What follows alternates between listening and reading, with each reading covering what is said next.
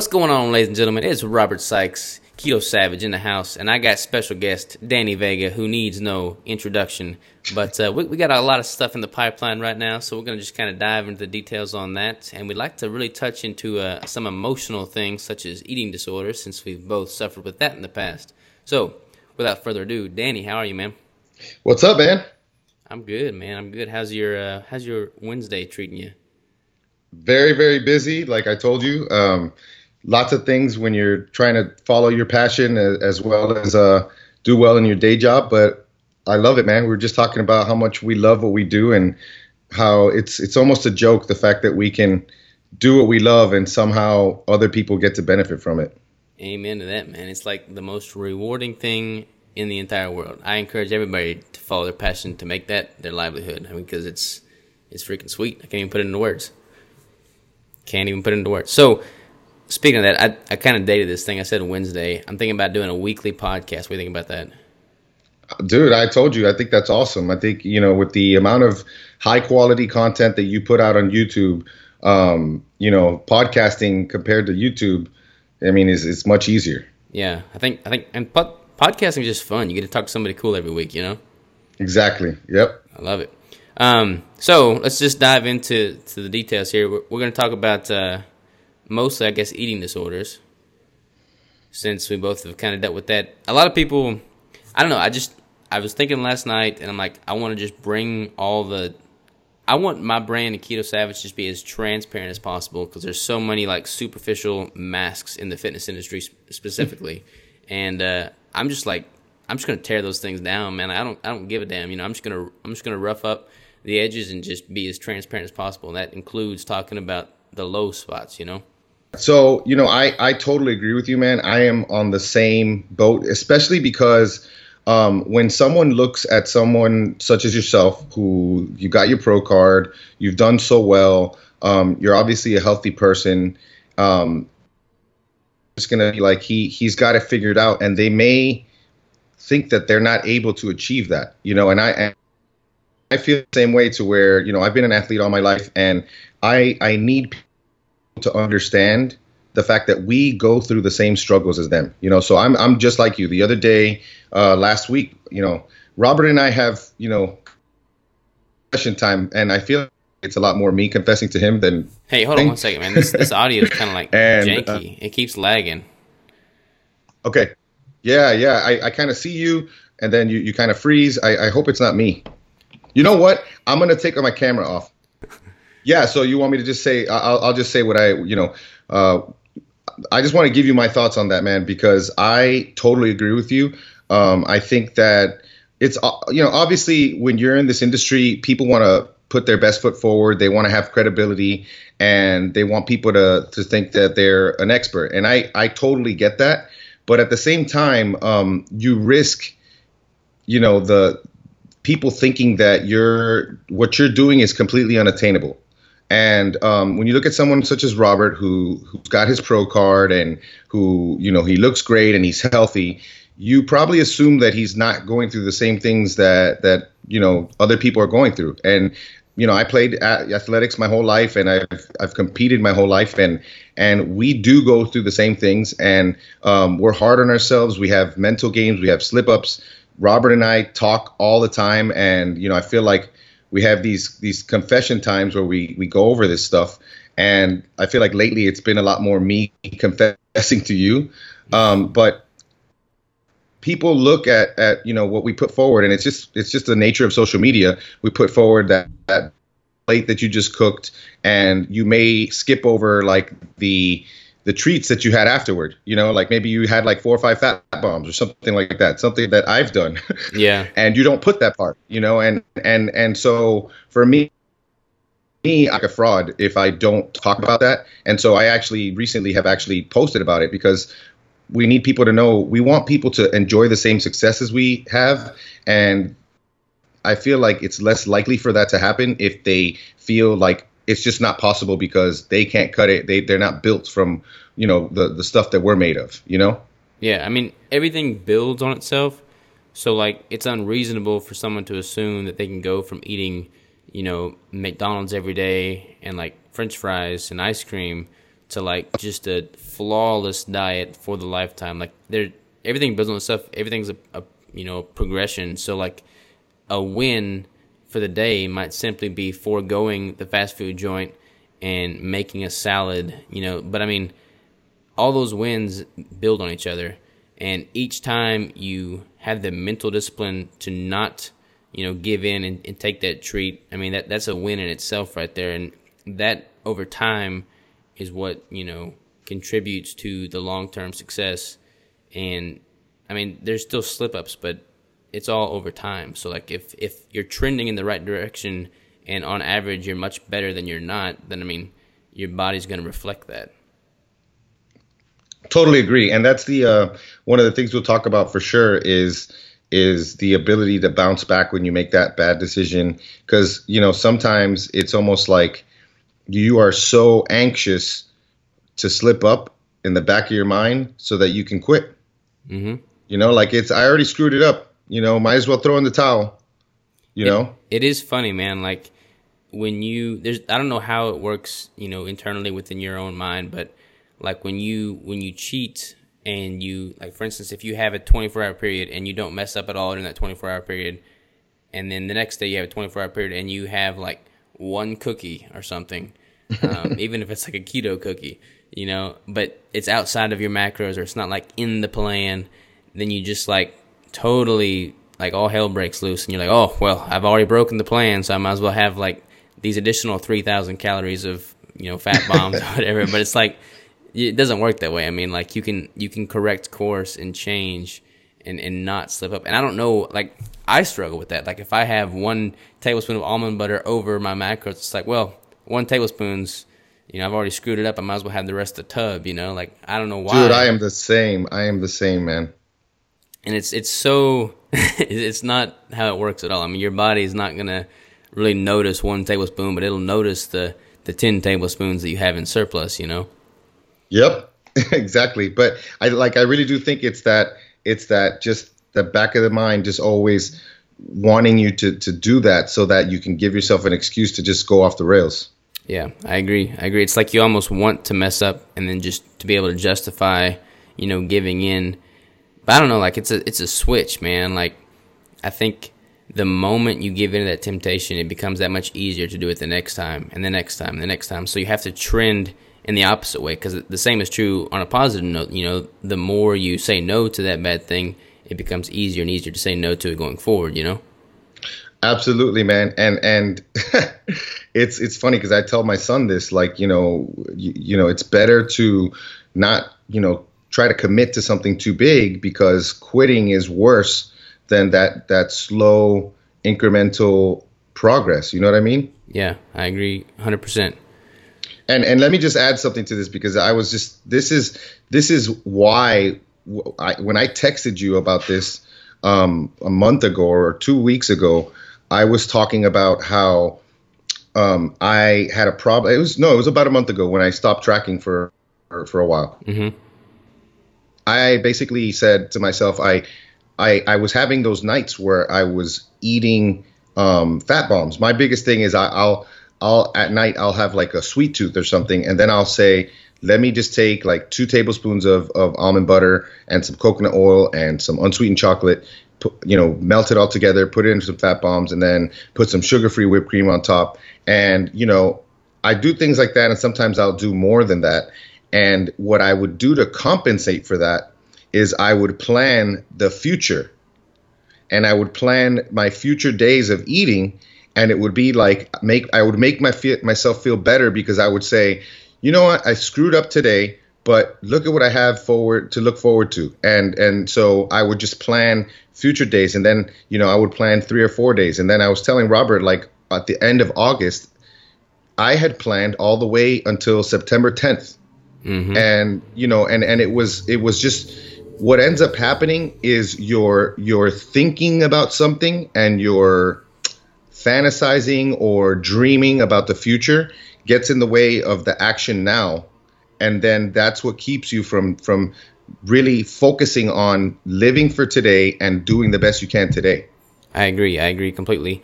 And I think uh, like a lot of my clients, for instance, they'll they'll have something going on in the weekend or whatever, and they'll they'll overeat on their macros, and then they'll ask me if if they can, um, you know, eat less calories the next day. But in my experience, that's kind of like, I don't know, I I think that messes with the mind in a negative light, because it's almost like it makes it easier to justify eating more in the day, in the moment, you know. So, I mean, I tell all my clients, I want you to stick to the macros daily, regardless of whether you're hungry, whether you're full. It all it all balances out and, you know, levels out, equalizes over time. So you have to think with an overtime approach as opposed to, you know, just in the moment. So there's like, you have to be, you have to be in the moment, but at the same time, you have to like plan for the long game, if that makes sense. No, no, absolutely. And, and you know, another thing that's bad about that is that, and, and it was something that I, again, I told you, people people are going to find out that that Robert is like, you're like my personal therapist when it comes to this. Because like, we just had such a, a good um, relationship when it came to that situation when you helped me with the cut, you know, because um, I can be relatively lean with, with fairly little effort. But for me to get down, it was it was more uncomfortable for me. And I think that the next time I do that, it'll be easier because I'll know what to expect. But um, one of the other downsides to, let's say, giving yourself that, you know, the extra food today and and then saying, oh, I'm going to eat less tomorrow, is that you start to basically look at it as a, as a punishment, mm-hmm. you know, and, and that's another thing that, that I still to this day, I still struggle with, making moral judgments on the way that I eat, you know, and it's, it's, and I guarantee you that I don't do that for anybody else. I don't judge other people by what they eat. I don't think that other people are lesser than or, or stronger or weaker or, or a worse or better person based on what they eat, but I'm harder on myself. And, and it's almost like, you know, you're a bad person because of what you ate. So tomorrow, you know, you deserve to be punished. You're going to eat yeah. less. And that's a terrible, terrible, terrible way to look at it, because, you know, it's the if it's one thing. And I think that with me, the biggest thing is, you know, why weren't you mentally strong? Mm-hmm. You know, and, and I can explain why, you know, for it's it's important to look into that. Like, you know, what are the what what's going on in your life, like on a deeper level, as well as what is the immediate trigger.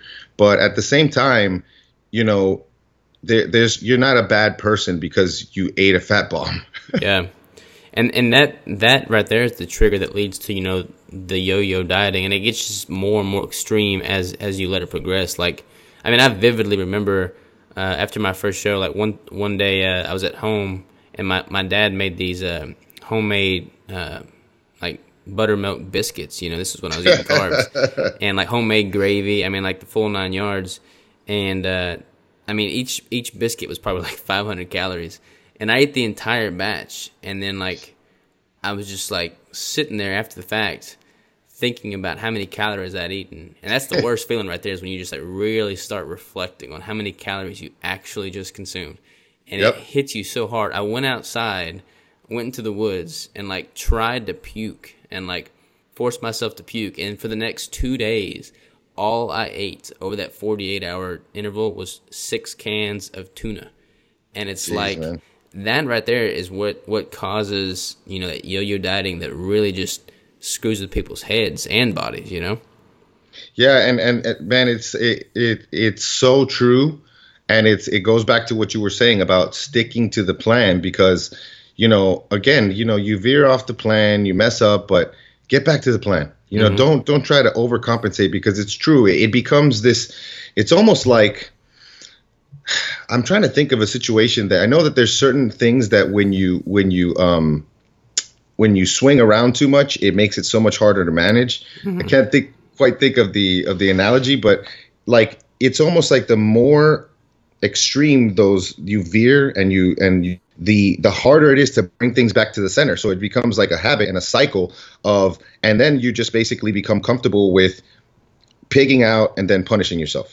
Yeah, and th- that becomes your norm. And then when that becomes your norm, that's just how you live your life day to day, which is no way to live. I mean, when you're when your entire day is consumed by thoughts of food, which, yeah. I mean, it's easy to get that way. But I mean, when you're spending so much time, energy, and effort thinking of macros, and like tracking, I mean, grams and like MyFitnessPal. I mean, when you wake up in a cold sweat and you're dreaming and having nightmares of MyFitnessPal, like, like things got to change, you know? Yeah, man. And that's, and that's what was happening with me. Um, going back to what you were saying about being real with people. Um, it was like, it was that night that I, I was on a, a forum because, as you know, I've been doing this all meat thing, this carnivorous diet. And I was just on the forum, just, um, just browsing. And someone said something, a simple statement. I think it was like an admin that said, look, this is not complicated. Just eat meat until you're full. And that's that. Don't track. Don't do anything. And then for some reason, I, I thought of myself and I thought of how I track. And I was like, well, let me look at MyFitnessPal. And I, and I just, because I almost didn't even know how far ahead I, I've tracked. Mm-hmm. And so that night, you know, at like ten thirty at night, I'm lying in bed and I'm looking and I'm like, this is literally two weeks in the future where I have planned all my meals, not even knowing, especially when we talk about, uh, Robert's mentioned, you know, the, uh, the obstacles, the way, and the, how that, that has helped me so much. And I've gotten into stoicism before because of it. And it's all about, you know, making today the best day. You're, you're not guaranteed tomorrow. How am I, how do I know what I'm going to be able to eat in two weeks? Right. Yeah. And, um, and so I decided that night that I need to take a break from tracking. The next morning when I told my wife about it, she's like, wow, I'm really glad to hear that. Because, you know, when I, I catch you on the phone and, and it's just, it's really annoying because you're not on Facebook, you're not on Instagram, you're on MyFitnessPal. Yeah. You know, and it's almost like you spend all this time tracking and it's the same thing. It's the same mindset as someone who spends all their time planning goals and, and visualizing things because it's competing with, in the space of your head, it's competing with action. Yeah, I agree completely. And and a quick note on tracking. Like, I am very much uh, an advocate for tracking macros. But, yep. This is a huge but, that's only to be used as a tool. And it's only to be used, like, when you have a specific goal in mind to reach that goal. Like, when I when I have a goal, a composition goal, I remove as many variables as possible so I can know exactly what I need to manipulate or stimulate to reach that goal. Uh, and take out as much guesswork as, as I possibly can. And for me, you know, tracking macros is, is the, the best way to do that. However, I try and keep everything else simple too. Like I have, you know, like four main staple food items, and I pretty much can swap those things out pretty effortlessly and know that I'm going to hit my macros. I don't have to think about it. Like I don't have to spend time and effort and energy thinking so much about my foods. If I was going to track my macros, but then eat something different every single day, every single meal, I would literally drive myself crazy. I don't yeah. think it's sustainable. But I agree. Yeah, like it's just way too much energy. I think the beauty of keto and that lifestyle is that it's so instinctive. Once you've reached that goal, you can kind of like eat instinctively and maintain much more uh, easily than if you were eating carbs. But if you have a specific goal in mind, tracking macros and using that as a tool is the best way to do so. But I highly encourage people to just remove all the options so they can just reach that goal as quickly and effectively as possible and then get back to living life. I agree, man. And and I'll say something like for me, I wanted to do, you know, the whole month of September without tracking. And the only reason, and this is this is all comes with being honest with yourself, um, is the only reason why I decided to stop last weekend and actually start tracking again is because I noticed that I was gaining a little bit of weight and I was, I was eating a little bit too much. So I, I tend to overeat. So if I don't have like a gauge on where I am, um, then that I'm just, I'm, I'm probably going to overeat, you know? Mm-hmm. I mean, I got, I'm a big dude and I have big dudes in my family. And, um, and so I have to have a little bit of a guidepost to kind of keep me. And, and now I'm not trying to, you know, stick really strictly to the macros. Like I was telling you today, um, we had Teresa Dodd on our podcast and she was telling me about this blue cheese and butter thing she puts on her steak. That's not in, in my macros right now, but it's gonna, I'm going to put it in there and I'm going to go over and I'm not going to feel bad about it. Yeah. And I mean, if you, if you're not training for a specific competition or a specific, you know, goal or meet, if you're just trying to live healthy over time, then tracking more loosely like that is, is totally fine. That that kind of keeps you within the reins of just like total overconsumption, but you're not so strict on yourself that you can't live or mix things up a little bit and have a little blue cheese and butter on your steak from time to time, you know? That's right. I mean, when I'm when I'm in the off season, I'll still track just to make sure I kind of keep it within reason. I was saying I was give myself like a five hundred calorie buffer when I'm tracking loosely from more of a lifestyle approach. So if I'm over five hundred calories or under five hundred calories, kind of anything, I try and keep it right there within that sweet spot, because over time, five hundred calories shouldn't make that much of a difference if I'm training hard and eating clean. But when I have a specific goal in mind, or I'm training for a competition, obviously I track, I mean, I, I get as detailed as tracking to within the gram. So very, very detail-oriented when I have a detailed goal in mind. Yeah, and I think that's that's another thing that, um, you know, even for myself, that people should know, like for even I, I should look at that, because when you think about it, like we do have, our body wants to maintain homeostasis. So being up five hundred one day, lower five hundred, you know, one day, not much is going to change over time. And the other thing is, you don't want to be locked in in competition mode all the time. Yeah. You know, you'll you'll get burnt out. Yep. I, I want to, you just mentioned homeostasis. I want to touch on that really quickly here, because I've had a lot of clients um, ask about that. So basically, in my experience, it takes about three months to truly reset your homeostatic level. And a lot of clients will sign up and they won't see the scale move. They won't see the composition change that much. They just notice that they're hungrier, but nothing's changing. So they want to eat more because they think, oh, nothing's changing. But, and this is a huge but, you got to find your body's threshold and push it continually until you force change. Like, it's not supposed to be comfortable. It's not supposed to be easy. You're supposed to experience a little bit of discomfort. That's what causes the body to change. I mean, that's what triggers adaptation, adaptation in the sense being muscle growth or weight loss, you know. It's not supposed to be comfortable, people. Yeah, yeah, yeah. And your body's going to fight you every step of the way for sure. Yep, yep. I had to just throw that quick blip in there, because I think some people, I mean, I, I don't know. I think they just assume that everything's effortless. Like keto makes weight loss effortless, which is not the case. No, and, and the other thing is, people, you know, they probably think this whole thing is like, okay, I mean, I'm sure a lot of people, if they, if they've done it, they they understand. But some people may think, okay, well, I'm going to continue to lose this much weight if I cut this many calories per week, and it just it's it's not that simple. Yeah, I mean, everything. There's so many variables internally going on within your body that that you can't hope to understand. That's why I'm just a huge fan of removing as many variables as possible. But uh, yeah, weight loss, weight gain, not, nothing with the body is linear. Nothing. That's right. Anywho, um, so let's, I'd really like to dive into, we talked a little bit about eating disorders. I'd kind of like to talk about our lowest moments, like just really just, you know, you know, make it, make it vivid, man. Like, let's talk about our, you know, low, low, low points, like as low as it gets. And then follow that up with solutions, or ways to solve that, you know, for people listening that, that might be going through the same thing. Because I want people to know that that we're not, we haven't got it all figured out, like we touched on earlier. You know, we've got our issues too. It's it's all a, a progression. It's all, um, you know, something that you learn and adapt to over time. But I'd really like to just pull pull the covers back, open up the hood, and really talk about our lowest, lowest moments. So I'll let you go first, Danny.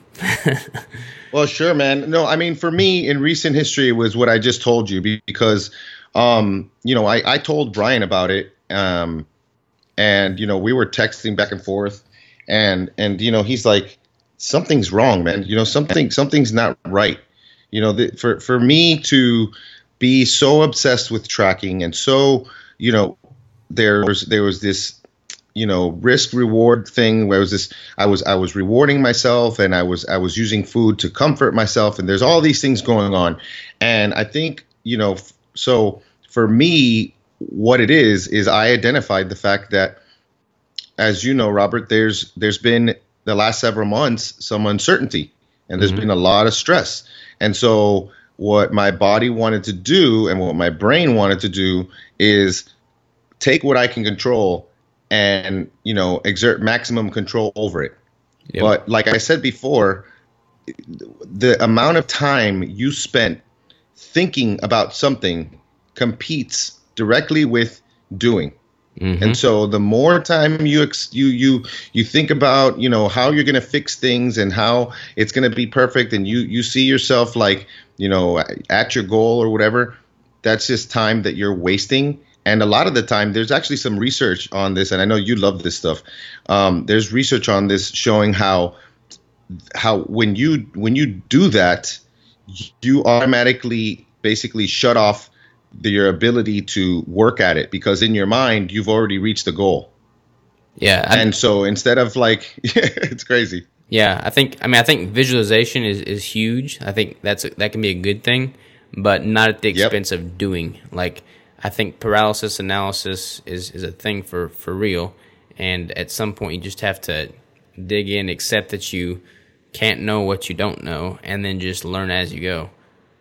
And and let me just add another one, because I don't I don't have like the twenty, thirty pound gain, weight gain in a day story. I don't have anything like that, but I do have situations that are just like show up here and there, and, and they're huge red flags. And the the recent one was like last week, where I had basically every single night I had made myself fat bombs, and then, you know, Brian called me and he's he just said, look, I, I just wanted to just tell you that, you know, I, I, I want to make sure that you're you're good, you're not stressed. And in my mind in my mind I hadn't even thought about that. And I was like, no, I'm not I'm not stressed. I'm not you know, and I was doing so much last week. I was really, really, really, really busy.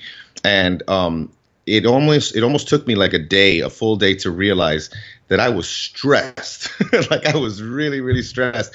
And um and for me, I've always been a stress eater, and yeah. like b- back in the day, it was it was like no holds barred. You know, like I would drive, and you know this because you did this post show. Like, you would drive to a to a um you know a, a drive through, you would eat it, and then you would on the way home find another drive through and go to another and eat another one. You know, and th- this is like, I think it happens with a lot of these driven personalities where you're. You know, it, it, the, having obsessions allows you to do things that other people won't do because they just don't care enough. But yeah. it also it also comes with its with a downside, you know, and, and it's that we can we can do everything really hard, you know. Yeah, no, I mean it's we're extremists, you know. We have an extremist personality type, and that goes both ways, both good and bad. I mean, like I, I've people that have followed me, they they've heard, you know, my. my competition prep for my first show, where, you know, I would like basically starve myself, you know, lost, you know, seventy pounds in three months, was like, like literally starving myself. And then post show, I put on twenty pounds within forty-eight hours. But I mean, like that, that had some far reaching, like that, that was not a quick recovery. I was messed up for months after that, and like depressed, man. Like I, I would obsess about food. I had no, you know, cognitive ability to know what was what was full, what was truly full. Like, I did not know if I was full yeah. or hungry. And to not, I mean, that that's a crazy thing to wrap your head around. Like, how do you go to eat and then not know if you're full or hungry? Like, where do you draw the line? And I would eat, I mean, my leptin and ghrelin hormones were so jacked up, I could literally eat twenty thousand calories in a meal and not even, you know, think twice about it. And then after the fact, I would sit there and reflect on the fact that I just ate twenty thousand calories and I'd punish myself. I mean, w- yeah. one day I went to a... How would you punish yourself? I would I would puke. I'd force myself to puke. I didn't do that a whole lot, but I did that um, probably about ten times uh, during that, that depressive state. But I mean, like that that's a sad thing, man. Like when you're sitting there leaning over the toilet or leaning over and you're like forcing yourself to gag and puke because you just ate willingly too much food. I mean... That that's a that's a screwed up state of mind, man. And that was my that was my reality. That was my norm. I mean, I literally one one day I went to a steakhouse um, in Minnesota, and um, it was a uh, it was called Manny's. And if you live in Minnesota, Manny's Steakhouse is awesome, by the way. But I got this this uh, prime rib, and I think this was like a I don't know. It was it was at least a pound and a half of prime rib. It was huge. So I ate all of that. I had this spinach casserole. And then this is also when I was eating carbs, but I had, uh, there was this brownie on the menu, and uh, I, it looked really good. So they brought out the brownie to me. It had, it was literally, literally eight inches by eight inches by eight inches. It was a freaking block, man. It was huge. And had like ice cream on top of that. I ate like three quarters of it and then was so full. I left the restaurant, paid my bill, left the restaurant, walked into a hotel down the road, went to the bathroom, puked because I was just uncomfortably full. And then I was sitting there in like my self-sorrow and guilt that I grabbed the to-go box with the rest of the brownie in it and ate the rest of the brownie. I mean, how screwed up can you get, man? Yeah, man. Yeah, no, I and and like I think, um, you know, you can imagine someone who may have been overweight for a long period of time, how this would mess with them, you know, and it's it's it's even worse because they at that point they just the self-loathing becomes so strong that, you know, they just they give up, you know, and and I can see how that happens. But I mean, talk about solutions. What what um Obviously, the first thing I can think of is identifying, you know, immediate triggers, right? And identifying deeper triggers. I think to identify deeper triggers, I think you need help. I think you definitely need to reach out to someone very knowledgeable, or at least someone who's who's who's been through it, right? Yeah. Yeah, somebody that can relate. I mean, that's huge. And the thing is, there's so many more people that can relate than you think. I mean, yes, like like yes. you said earlier, like most people probably wouldn't assume that we struggle with this, and they wouldn't think to reach out to us because they're like, oh, they don't, they don't have to deal with this, but we do, and other people do. And I mean, this is probably much more common than any of us realize, you know? Yeah, no. And, and, and like with athletes, you know, again, it's, it may be different, and it may be, um, you know, they're all disorders. They're all, they're all equally, you know, disease of the brain, you know, they're the something, something's not right, you know, and it's a lot of the times, it involves self-reflection, and I like I can't tell you how how empowering it is to be able to do that self-reflection, because that's when you start to see hope, man. You start to see that, you know, this is what's causing it, and it makes perfect sense, right? And and then of course identifying, you know, those triggers. Like for me last week, um, you know, I was I was one night I was like, oh, I'm stressed, so I'm officially stress eating. Like, you know, like this is what's happening. This is what we're doing right now. Yeah. And the other night, it was like I had an argument with Maura, and I was just like, you know, she went she went to the room, um, and and like the thing is, if you know me and Maura, like we will if we argue, like it's it's hard and heavy for like five ten minutes. Yeah. And then it's just it's over because there's no there's no resentment. There's two really really strong personalities. So she left to the room. And by the by the second that door closed, I'm looking for, let me get whatever we got. We got peanut butter. Oh, awesome. Peanut butter, coconut oil, butter. Let me put some. I even put, I think I put, I put sugar-free whipped cream on top, and I put sugar-free syrup. Now, don't get me wrong. I mean, these are all things that, like, if you wanted to have a treat one night, they'd be totally okay. But it's the motivation behind it and and what comes after that makes it something that's that's not right, you know? Yeah. No, I totally agree, man. It's it's all the state of mind in the moment. Like eating almond butter is not a bad thing. That's not a bad task. No. But eating yeah. ten spoons of almond butter because you're depressed, that's a bad thing. Exactly. You know. Exactly. So so what um so you identify your triggers, and then, you know, what what would you say to someone that did that, that you know, okay, I've identified my triggers. What what can I do knowing when that trigger's there? What's another thing that I can do? Because I know there's there's one that I have in mind that you do that I think is, is probably pretty effective for those immediate ones that are not like really underlying issues. Uh, so so I've got a couple. Um, on a macro level, I think knowing the the bigger picture is more significant than the moments of simple pleasure in eating. Like, um, I mean, when you when you when you know that you're just kind of eating because it's ha- habitual, or you're just in the moment and you're like clouded, if you like remove yourself from that environment, like if I'm standing there in the kitchen snacking on something, if I go for like a walk to the mailbox and back, but then think about my life in its entirety and what it is I'm actually trying to work for, or who, you know, just something that's more significant. Like if I think about my parents or my brother or, you know, anything, like what what in life is more significant than this than this bag of, you know, cheese whips or something? That makes going yeah. back inside and eating a whole bunch of cheese whips seem like a really insignificant thing. So I totally agree with that. That's a really good one. And then, you know, the the other thing you can do um, is, you know, when you see that, try to try to associate it with the opposite. I mean, you think about that. Let's say that trigger happens. You know, do something else like that that actually brings you joy. You know, um, you know, or or that you that you that you like. I mean, do.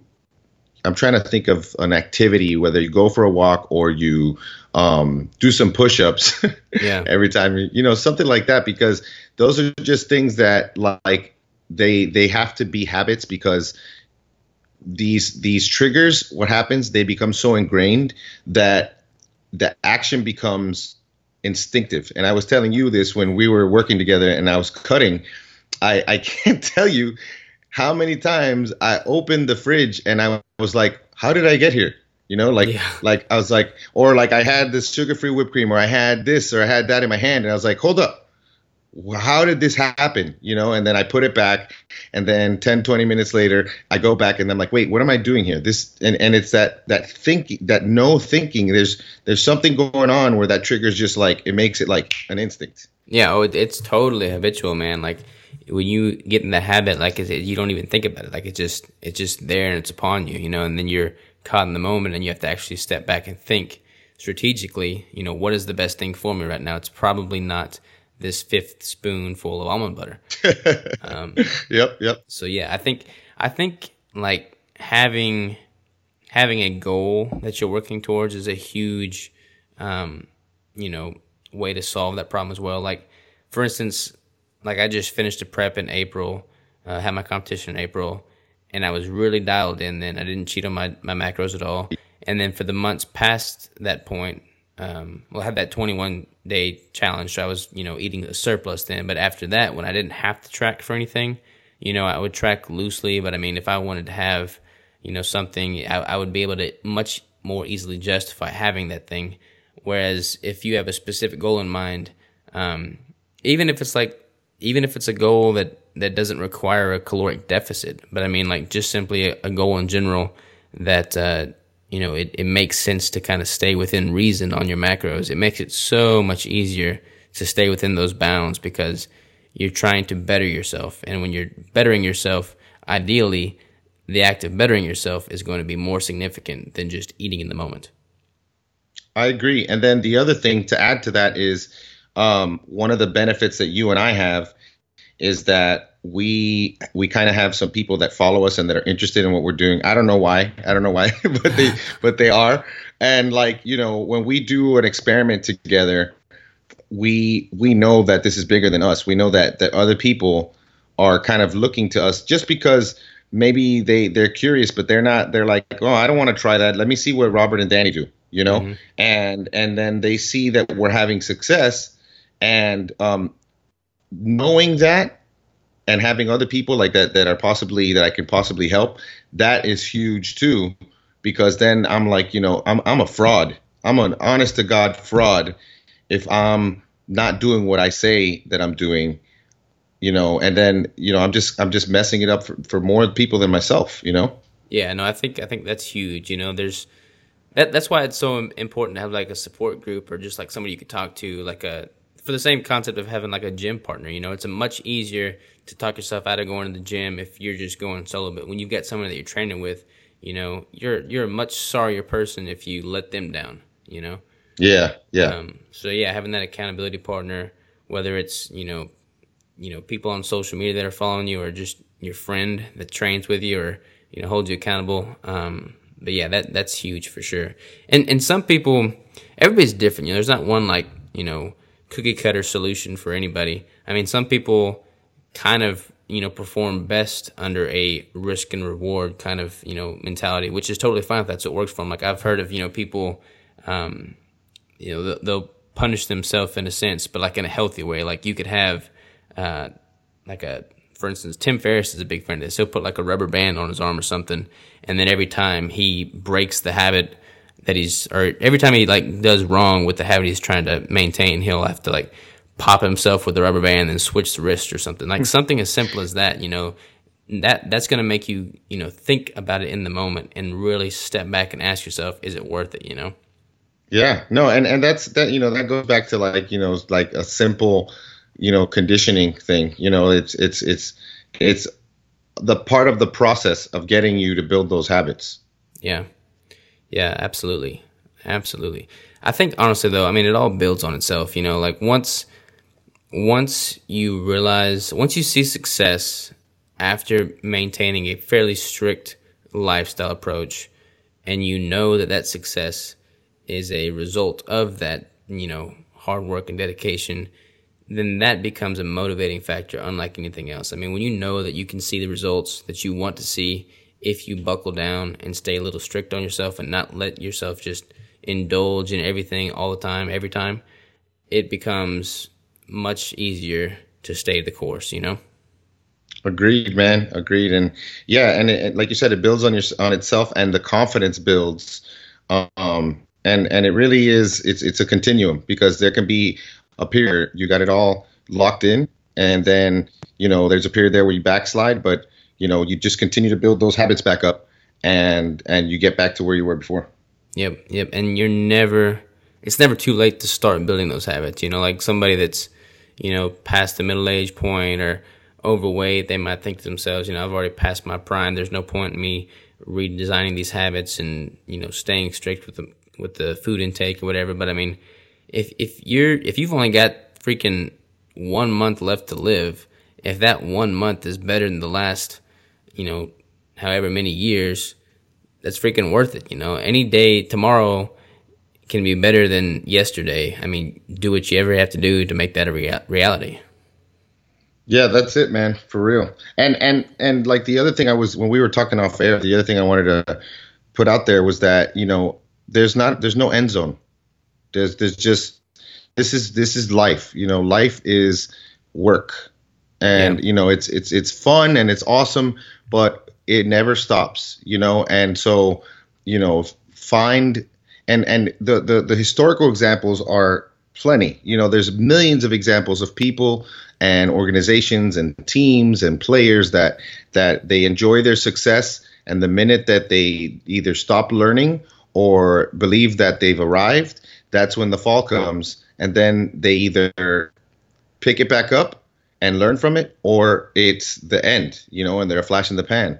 And so, like, for, for someone to always stay learning and trying to improve, I really do think it just helps keep those habits going and keep you keep that hunger and that and that passion that you that you have that, that help you get you know get through it, you know. I am very, very glad you said that. I'm gonna you've motivated me to go on a quick little rant here. You ready? Yeah, yeah, yeah, definitely. One of my biggest gripes with the, you know, competitive bodybuilding world, and I can say this because I used to do this, is that competitors will train so hard, they'll be so on top of their nutrition, they'll be like a beacon of light for anybody that, you know, needs the motivation to ch- turn their life around and, and live a healthy lifestyle. Then they'll have their competition showcase that that hard work, that dedication, and then they'll turn around and they'll go and they'll binge on the worst freaking food, like unhealthy, I mean, just straight up shit. And it's like, yeah. How in the world are you supposed to be and illustrate and embody health when that is that is your reality? I don't care if it's just, you know, one or two days out of the year, you know, after a show. Like, that's just not good. It's just not right. It's not the right mentality. That messes with your mind, emotionally, physically. It's just not good. That's why I love keto, because I was able to maintain, I ate more calories after my competition, but it was still all healthy calories. Like I and it was delicious. It was yeah, delicious and it was food. delicious, and it was delicious. So that's a huge argument for keto as a lifestyle from a competitor standpoint. And on that note, not not to like, I don't ever want to you know you know tout that keto's better than everything else. I mean, everybody's got to find what works for them. I'm a big believer in it. That's what's motivated me to start Keto Savage and this brand and this lifestyle in the first place. But I look at other diets like like uh, flexible dieting, for instance, if it fits your macros.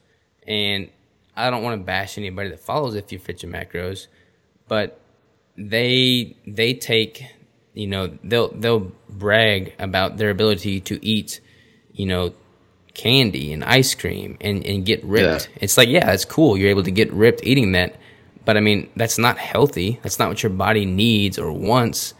That's not what you need to showcase to people that are having these food addictions or that are trying to live a better life. Like, that, there's a right and there's a wrong. And, and just because you're able to change your composition and get ripped eating unhealthy food doesn't mean that's the right way to change your body's composition.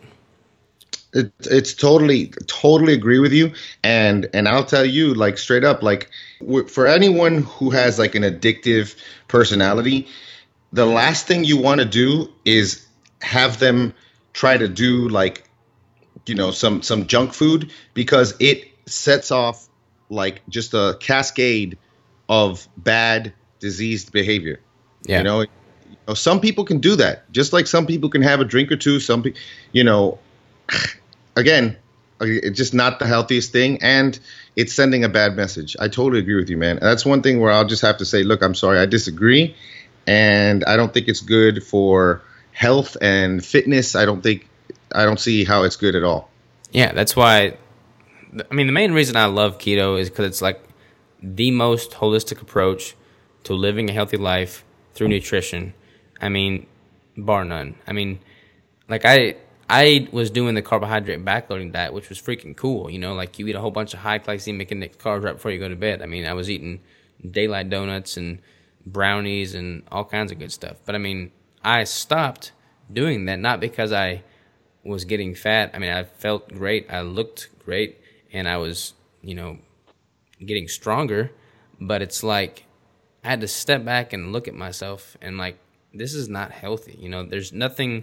nothing about this is healthy, and this is all going to be compounding on itself over years and years of my lifetime. Do I really want to do this for the next forty years? Is this really sustainable? And the answer was no, you know? So yeah, I think, you know, keto is, is the, the best way to, to optimize your performance, both physically, mentally, and emotionally, and not have to, you know, breed into those addictive, you know, habits.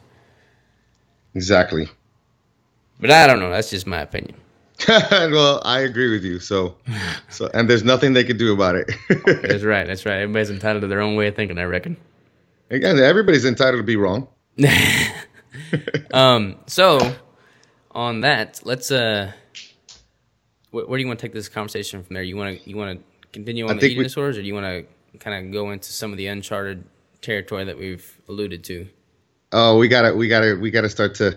You and I are like the worst. We we we can't hold these things in. So I think we definitely should uh, talk about a few things that we're working on. All right. So where do you want to start? Uh, let's start with the one that for sure we don't have to like hold back. We hold back as much as you want to hold back. So I think the uh, the experiment that we're going to be embarking on for the next three months. All right. Sounds good. Sounds good. We'll we'll, we'll touch on that. So, for those of y'all have that have followed Danny, right, we've we've kind of alluded to an experiment we've got coming up. It's going to be a three-month-long experiment, October, November, and December, so starting in a couple weeks here. And basically the premise is Danny and I are no longer prepping for, you know, a lean composition standpoint. We want to stay lean, but our focuses have uh, uh, fixed on building muscle and strength and with keto. And I'm definitely a believer in you can build muscle with keto. Like I've proven it. Danny's proven it. There's no question about that. The question lies in what is the best protocol and technique for doing that? Um, and I kind of wanted to figure out as a coach, you know, I wanted to learn. I wanted to gather as much data as I could that's going to make me a better coach.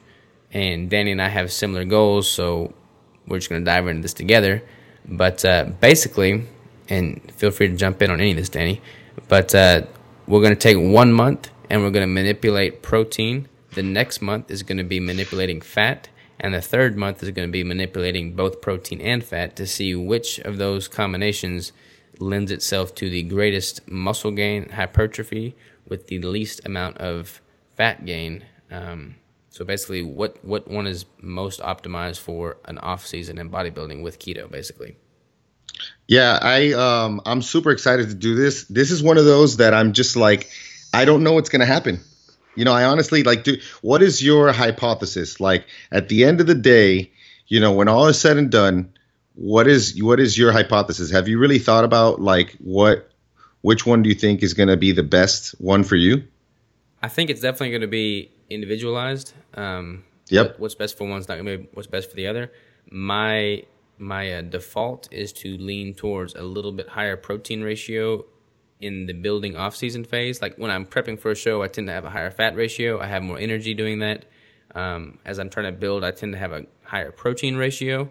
Um, my my fat ratio is still going to be pretty high though. Like my as a as my keto protocol, you know, has hold, held true over time. Like I always gravitate towards a higher fat ratio. So even my lower fat ratio is going to be higher than most people's fat ratio. Um, yeah. But I think, uh, you know, the increased protein is going to help a little bit more with the muscle growth. I do think that my energy will suffer a little bit, and I think that my ketones will drop from what they normally are. But I think that might result in a little bit added, a little bit more added muscle growth. Yeah, I think my ketones will suffer for sure, um, because – you know, I basically, when we talk about for the amount of protein that I'll be eating is going to be, you know, it's going to be more than, way more than one, you know, one gram per pound of mass, period, not even lean mass, um, because of just the way I've, the way we kind of estimated it. So I, you know, we're going to test stuff. Robert has like a ridiculous amount of data that he's putting into Excel spreadsheets. We are going to be doing similar workouts. Um, and, you know, this is like catnip for both of us. So this is like, yeah. you know, we'll, we'll be we'll be exchanging right now. This this next couple of weeks is finalizing everything. We'll be sharing, you know, kind of what our, our workouts are with each other and trying to come up with something that we can both um, do so that we, again, minimize the variables. And um, I think I, you know, I think. what I was telling you off the air that like the, the, the carnivorous diet, at least in my case, has, has basically led to, I think, a little bit of hypertrophy. Um, and, uh, I feel like it's very ana- anabolic in the sense that I, I, my protein is more than, it's about twice what it used to be. Mm-hmm. And, um, I'm not suffering. The only reason that I feel like I'm a little bit softer is that extra fat that I'm eating too. You know, it's just un unneeded calories completely for what I'm doing when I'm not killing myself with, you know, cardio and things like that. Um, I think the fat month should be very interesting because I may lean out that month, you yeah. know, when the, when the protein drops back down, which will be interesting to see. Um, so I, I have no idea, man. I, I'm just excited. And, and I kind of want to touch on some of the details, like the, yeah. uh, we're, we're basically like right now, I've dropped my calories a little bit. Danny's dropped his calories a little bit, kind of defined our body's equilibrium, you know, homeostatic point. And so right now I'm at about twenty-four hundred calories. What are you at right now, Danny? So this week, um, when I saw Robert's um, Seven Set Sunday, which you guys should all be signed, your emails should be signed up to that because those are really good. Uh, it's an email that he sends every Sunday. Um, I, I noticed that he decided he was going to cut his calories. So I'm like, oh, crap, I got to cut my calories. So I could like, you know, come in on that first um, that first, you know, body fat test and make sure that I'm not like just super fluffy and just skewing things. So this week I'm at twenty-nine hundred. And then for the last week, I'll be right around twenty-seven fifty. So just dropping the fat just a little bit. Um, and then setting me up for, you know, coming in like at a, at a, what, what I think would be a, a very accurate depiction of where my body fat is. Yeah. Okay. So I think, I mean, so obviously, you're going to need a little bit more calories than me because you're you're bigger than me, taller yep. than me. Um, so my my baseline is twenty-four hundred. Yours is going to be the twenty-seven fifty or so. We're both going to manipulate uh, five hundred calories throughout the course of each of those months. So the first month, for instance, our protein alone will increase steadily to five hundred calories. The next month, fat will increase to five hundred calories of additional fat. Um, and then the third month, it'll be Uh, equal parts protein and fat increasing to five hundred calories. I know this is not a perfect experiment because ideally, I mean, we're going to return back to baseline at the end of each of those months.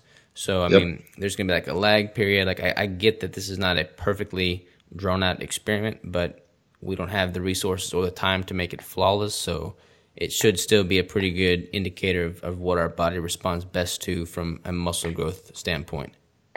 Yeah, I, I mean, like in one month, you're not going to see a crazy, I mean, I doubt it, that you're going to see a crazy swing in lean mass. So, I mean, I don't think that your resting metabolic rate would would swing sufficiently to make it statistically significant.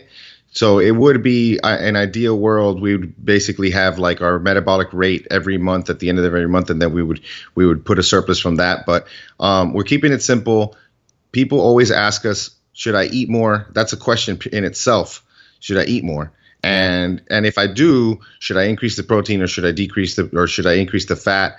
Um, should I increase both? So that's what we're looking at, and um, and we're gonna do body fat tests. We're going to do measurements. And uh, like I said, Robert's going to have like, um, look, Robert texted me.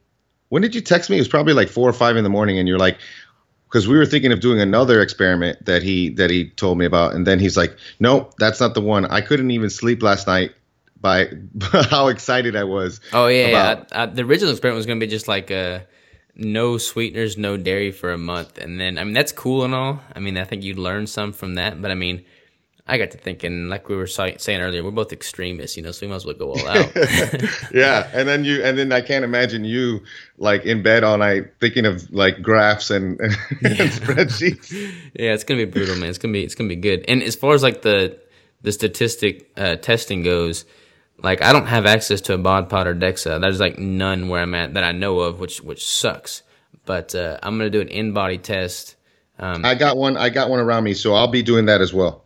So okay, at least perfect. whether whether I whether I agree with the results or or, or hopefully that's the most um, accurate of the bioimpedance, because yeah. we know that bioimpedance does have like a you know reputation for not being uh, reliable in the sense that you know the results are not um, replicated perfectly every time, mm-hmm. but um, we will both have our baselines on that, and we will both have be able to compare by using the same test, which is really the most important thing. Like if you're going to get your skin fold calipers, go with the same person, um, make sure everything's the same, and just go off of that baseline. Don't be obsessed about the actual number. Yeah, one hundred percent agree. I mean, I, I want to take an in-body test at the beginning of each month, um, for our baseline, and then I want to uh, we're going to take measurements to see if there's any you know growth. Uh, you know, I I know how how big are your arms, Danny? Just just any idea? Um, they're right around seventeen. Oh, really? Yeah, people think they're always bigger. I mean, I I, I gotta I gotta I don't know I I gotta check them with the with the actual um like a tape measure, but when I got them at the DEXA's place, I got this scan where you you grab onto like these handles and you stand, and then it kind of like swings around you, and um and that one, I don't know, I feel like the fact that my arms are stretched down, and I think that they set it too low or something, and I was like being pulled down, and I don't know if that stretched my arms, I don't know, but it's it was right around seventeen. So that was um, unflexed? Yeah, unflexed. Okay, I'm like seventeen flexed, I think. So you got me by a little bit there. But uh, yeah, hopefully by the end of this experiment, my arms are like two inches on you. That's good. Hopefully, hopefully you pushing me makes my arms even bigger. Your arms can never be too big. That's right. That's right. Um, so yeah, we'll take we'll take pictures, we'll take uh, measurements, we'll take the the in body. I think you're gonna still do your DEXA scan, right? Well, I'm going to do, I'm signed up for my DEXA scan um, on the twenty-eighth or the twenty-ninth. So I might just, um, I might just schedule two more and just have them for my own personal, um, cause I do love the DEXA scan. Yeah. I've never even done a DEXA scan. Like I, I, I just don't know. I think they're scared to have them in Arkansas or something because I've not seen any around here. Well, when you come down, when you and Crystal come down, that'll be one of the things that we do for sure. Hey, I'm totally down. Totally down. Um, So yeah, the whole the whole goal of this experiment is basically to figure out what variables need to be manipulated to result in the most efficient and effective muscle gain with the minimal fat gain in an off season for, I mean, any sport really, but especially, you know, hypertrophy bodybuilding. Yep. It's going to be good, man. I'm excited. And this and is going to make me a better coach for sure. I agree, man. I totally agree. So it, it'll be good. What what uh what else are we gonna touch on? Um, how do we approach the other thing? um, we could talk about we could talk about the fact that we are collaborating, and Keto Savage is collaborating. Um, I, I can say this. I can say that Keto Savage is collaborating with Keto Evangelist. Yeah, I think so. I mean, I like Keto Evangelist. I like Keto Savage. Keto Evangelist likes Keto Savage. Keto Evangelist likes Keto Savage. I think I just confused myself there. But uh, we we are two separate entities with similar beliefs, and um, we what can we say? We really really like each other, and um, we have found a way that we're going to um, both brands and both um, entities will work together and offer something that I think will be awesome. Yes, that's a that's a good way to put that. That's a good way to put that. Are we gonna timestamp this thing? Are we gonna talk about dates? Oh man, well, um, let's just say very very soon, because you know we've done everything that we can do. Now we gotta we gotta just wait for the final things to be, um, and we don't want to say a date in, in, in case something goes wrong and and something out of our control goes wrong. But I think it's gonna be very very soon, and we're both extremely excited about it. Um, so yeah, what else do you want to say about it? I think, uh, all right. So I think, oh, you know what? You can say who else is involved. Yes. Okay. So the, uh, I mean, one of the benefits to the keto community is that it's such a tight knit community. Everybody, there's, it's not backstabbing at all. Like everybody genuinely has each other's best interest in mind, which is the freaking coolest thing ever. Um, my network has grown significantly the longer I've been in the community. Um, So one of the benefits that we're going to offer, you know, anybody that's interested in it, is to basically leverage that community and that network that we've yes. been growing, um, which in the, the near future is going to include myself, Keto Savage, Danny Vega, my girlfriend Crystal Love, and Danny's wife. You, you said Maura. I'm not as good at saying it as you. You say, yeah, it, you dude. Say it better. Well, listen, I, I tell people, like, if you know if you can't roll the R's, just say it like Laura with an M. All right, Maura. I can say that. I, I, yeah. you, you, you say it way better, man. Maura. Maura. See, that's just yeah, oh. that's good. I'm working on it. I'm working on it. But yeah, we're we're gonna all join forces, and uh, I'm still gonna have my thing going on. Keto Evangelist is still gonna have its thing going on, but we're gonna kind of like join at the hip for a specialty offering for anybody that, that wants to leverage that network. Is that a good way to say it?